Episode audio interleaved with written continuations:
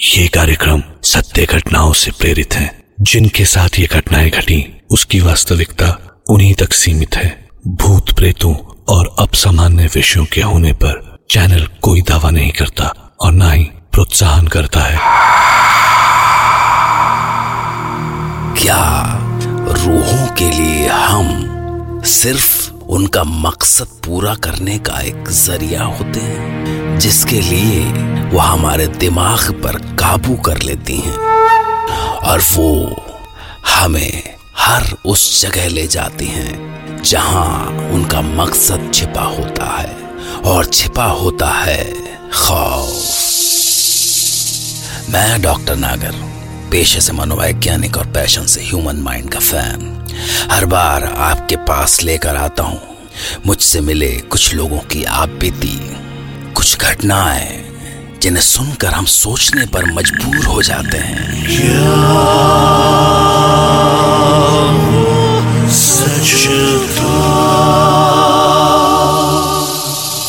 आज हमारे साथ हैं राजस्थान की पल्लवी, और वो हमें सुनाएँगी अपने साथ घटी एक सच्ची घटना। जब वो दहशत की अनजानी राहों में खोते खोते बची शायद।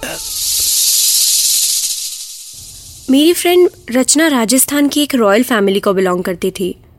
एमबीए के लास्ट सेमेस्टर के बाद वो अपने घर चली गई और मैं अपने। पर एक दिन अचानक उसका फ़ोन आया। हाय रचना कैसी है तू? तेरे बिना मन नहीं लग रहा है यार। तू यहाँ क्यों नहीं आ जाती?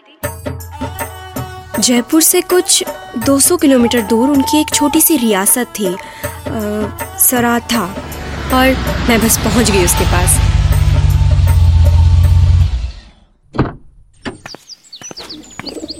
हे hey, पल्लवी वेलकम कैसी है तू रचना? ओहो तू तो काफ़ी मोटी हो गई है। आजकल माँ के हाथ का खाना जो खा रही हूँ।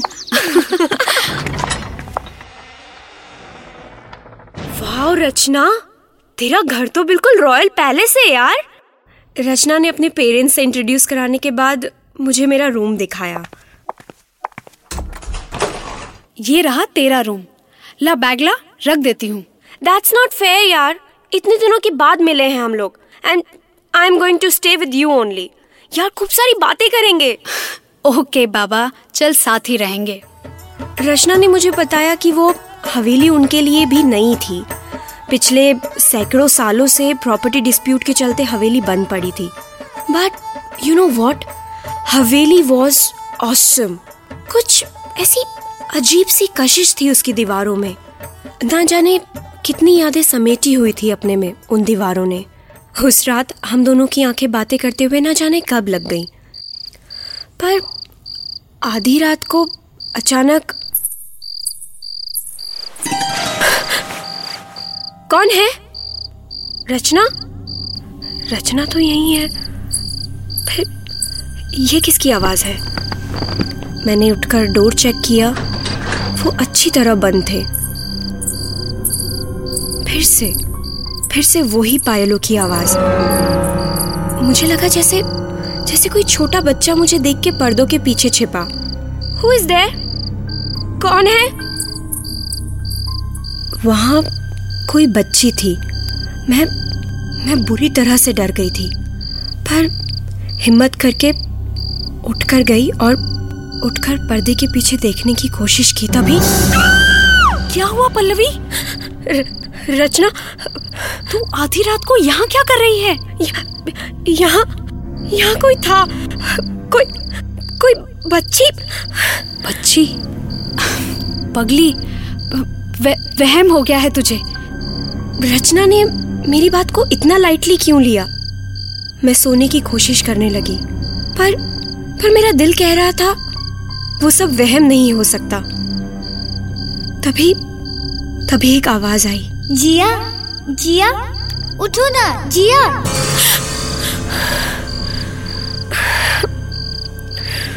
मैं डर गई। कौन कौन कौन किसको बुला रहा था? मैं पूरी रात सो नहीं पाई थी इसलिए अगले दिन बहुत लेट उठी। ओए कुंभकर्ण उठ जल्दी से तैयार हो जा गुरुजी आए हैं। कौन गुरुजी? कुछ तो था जो रचना मुझसे छिपा रही थी। मैं तैयार होके नीचे पहुँची तो सारे फैमिली मेंबर्स के बीच एक ग्रेसफुल महात्मा बैठे हुए थे। गुरुजी यही है रचना की सहेली। शुभम श्रेष्ठम। मेरे पास आओ बेटी यहाँ बैठो। हम्म, चेहरे का तेज सूर्य प्रबल है। परंतु कुछ दिनों तक सावधान रहना बेटी हाथ आगे बढ़ाओ। गुरुजी ने मेरे हाथ में कोई अभिमंत्रित धागा बांधा। मुझे समझ नहीं आ रहा था कि ये सब क्या है। गुरुजी चले गए तो मैंने रचना से पूछा रचना ये सब क्या हो रहा था? ये ये कैसा धागा है? सबने ये धागा पहना है। पल्लवी अम, मुझे पता नहीं तुम कैसे रिएक्ट करोगी पर सच्चाई सच्चाई ये है कि इस हवेली पे किसी साय का असर है। अब हम सबको उसकी प्रेजेंस महसूस होती है, पर वो दिखी सिर्फ़ तुम्हें है। तुमने रात में जो एक्सपीरियंस किया, वो सच्चाई थी। पर पर वो तो एक बच्ची, ये धागा बांधने के बाद वो तुम्हें नहीं दिखेगी। उसकी बात सुनकर मैं थोड़ी रिलैक्स्ड हो गई थी। फिर शाम को हम जयपुर सिटी घूम के लौटे तो मैं थक कर एकदम चूर हो गई थी और बिस्तर पर मुझे लेटते ही नींद लग गई। पर आज फिर वही आवाज़। पर इस बार वो वो रो रही थी। जिया जिया। मैं चौंक के उठी। तो तो मैंने देखा उसी बच्ची का साया मेरे मेरे सामने खड़ा था। बिल्कुल मेरे सामने। मैंने मैंने धीरे से रचना को आवाज़ दी। रचना? रचना? पर वो अपने बिस्तर पे नहीं थी। मैंने पूछा "क- क- कौन हो तुम? क्या, क्या चाहती हो? जिया जिया जिया जिया।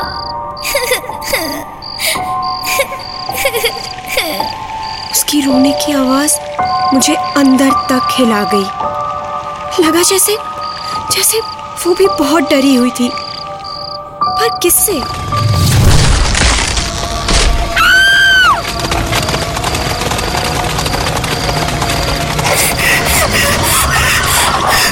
रही वो काफिर बच्ची। पकड़ लो। भागने ना पाए। कई मुगल घुड़सवार उस बच्ची के पीछे थे। पकड़ो उस शैतान बला को।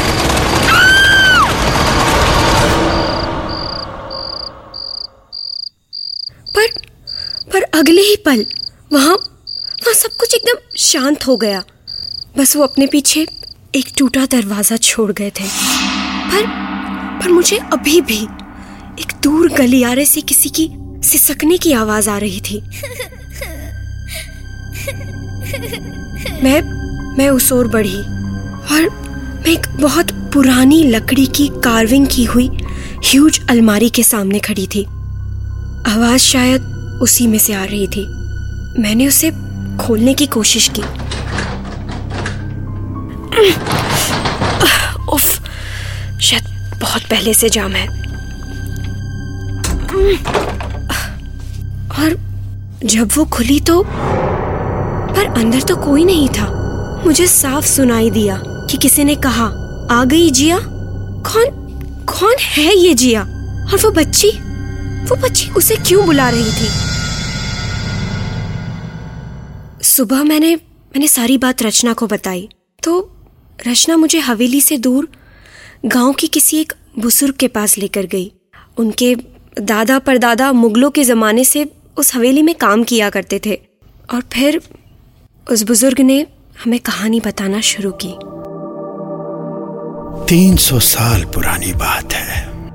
मुगलों का राज था। तब ये हवेली बन रही थी। वहीं पास में एक मंदिर में पुरोहित का परिवार था। एक बूढ़ी माँ, पुरोहित जी की औरत, दो लड़कियाँ, एक सात बरस की, दूसरी सोलह की। पर ना जाने किस बात पर मुगल दीवान पुरोहित के परिवार को खत्म करने पर उतारू हो गया। दरवाज़ा खोल, पुरोहित। अब दीवान के कहर से तुझे खुदा भी नहीं बचा सकता। खाक कर दो इसके घर को। ज़िंदा जला दो सबको। इधर आओ यहाँ से बाहर निकलो। माँ नंदा जल्दी करो। पर पुरोहित की बड़ी बेटी मुगलों के हाथ लग गई। बाबा बाबा! बाबा! बाबा बचाओ मुझे। जिया बेटा बाबा! जिया। बाबा! ले चलो इसको। ये हमारा मत छूना मुझे। दिल बहलाएगी। मैं जान दे दूँगी। नहीं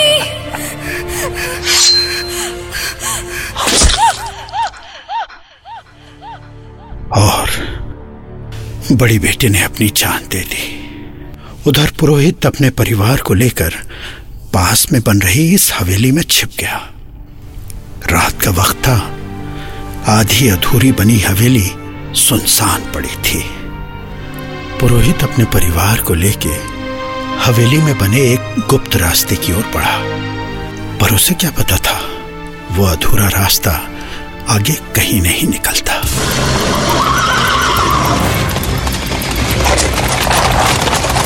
हो हो रहा पुरोहित का दीवार पुरोहित भागो भागो भागो अंदर छिप जाओ सरकार इसी रास्ते से वो अंदर गए जाने कैसे उस रास्ते का मुँह बंद हो गया? तो क्या हुआ? दीवार चुनवा दो उस दरवाजे पर। भूखे प्यासे वहीं मर जाएँगे सब।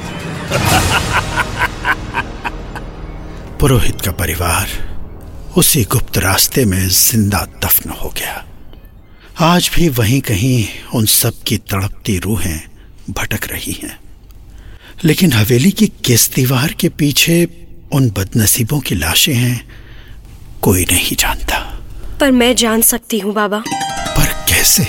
वो बच्ची मुझे कहीं ले जाना चाहती है। शायद शायद उन्हीं बदनसीबों के पास। जिया जिया जिया जिया।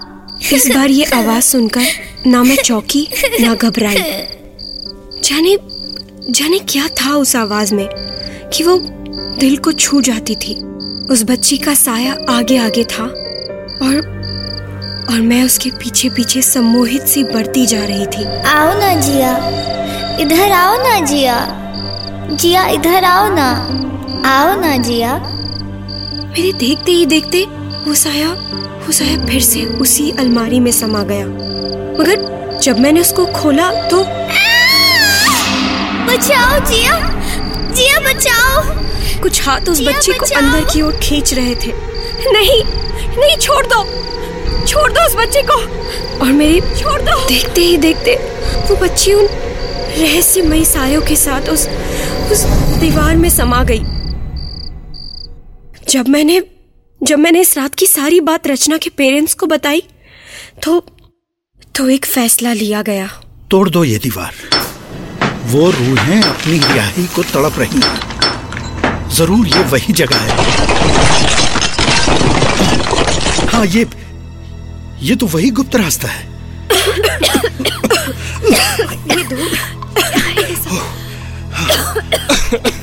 हम हम जालों को हटाते हुए जैसे ही अंदर बढ़े तो तो सामने धूल में लिपटे कुछ कंकाल बिखरे थे। हाँ ये रही। यही है उस पुरोहित के परिवार की लाशें। बदनसीब। या इलाही इनकी रूहों को सुकून बख्श। उन लाशों में एक छोटी बच्ची का स्केलेटन भी था। शायद शायद उसी बच्ची की लाश जो जो रात में मुझे आवाज़ देती थी। उन कंकालों का अंतिम संस्कार हो जाने के बाद मुझे उस बच्ची की आवाज़ फिर नहीं सुनाई दी। जिस काम के लिए उसने मुझे चुना वो पूरा हो चुका था। पर पर उसने उसने इस काम के लिए मुझे ही क्यों चुना? और और वो मुझे जिया क्यों कहती थी? बाबा इस इस बच्ची का नाम क्या था? अम, शायद अ, सुकुमा। और उसकी बड़ी बहन जिसने अपनी इज़्ज़त बचाने के लिए जान दे दी उसका नाम क्या था? उसका नाम उसका नाम जिया। गॉड तो क्या पल्लवी जिया का ही पुनर्जन्म था? और क्या पल्लवी का छुट्टियों में अपनी फ्रेंड के घर आना कोई इत्तेफाक नहीं था, बल्कि उसे सुकुमा ने बुलाया था एक मकसद के लिए। सोचिए, क्योंकि कल रात मैं फिर तैयार रहूँगा आपके लिए एक नई घटना लेकर, जिसे सुनकर पल्लवी की तरह आप भी कह पड़ेंगे।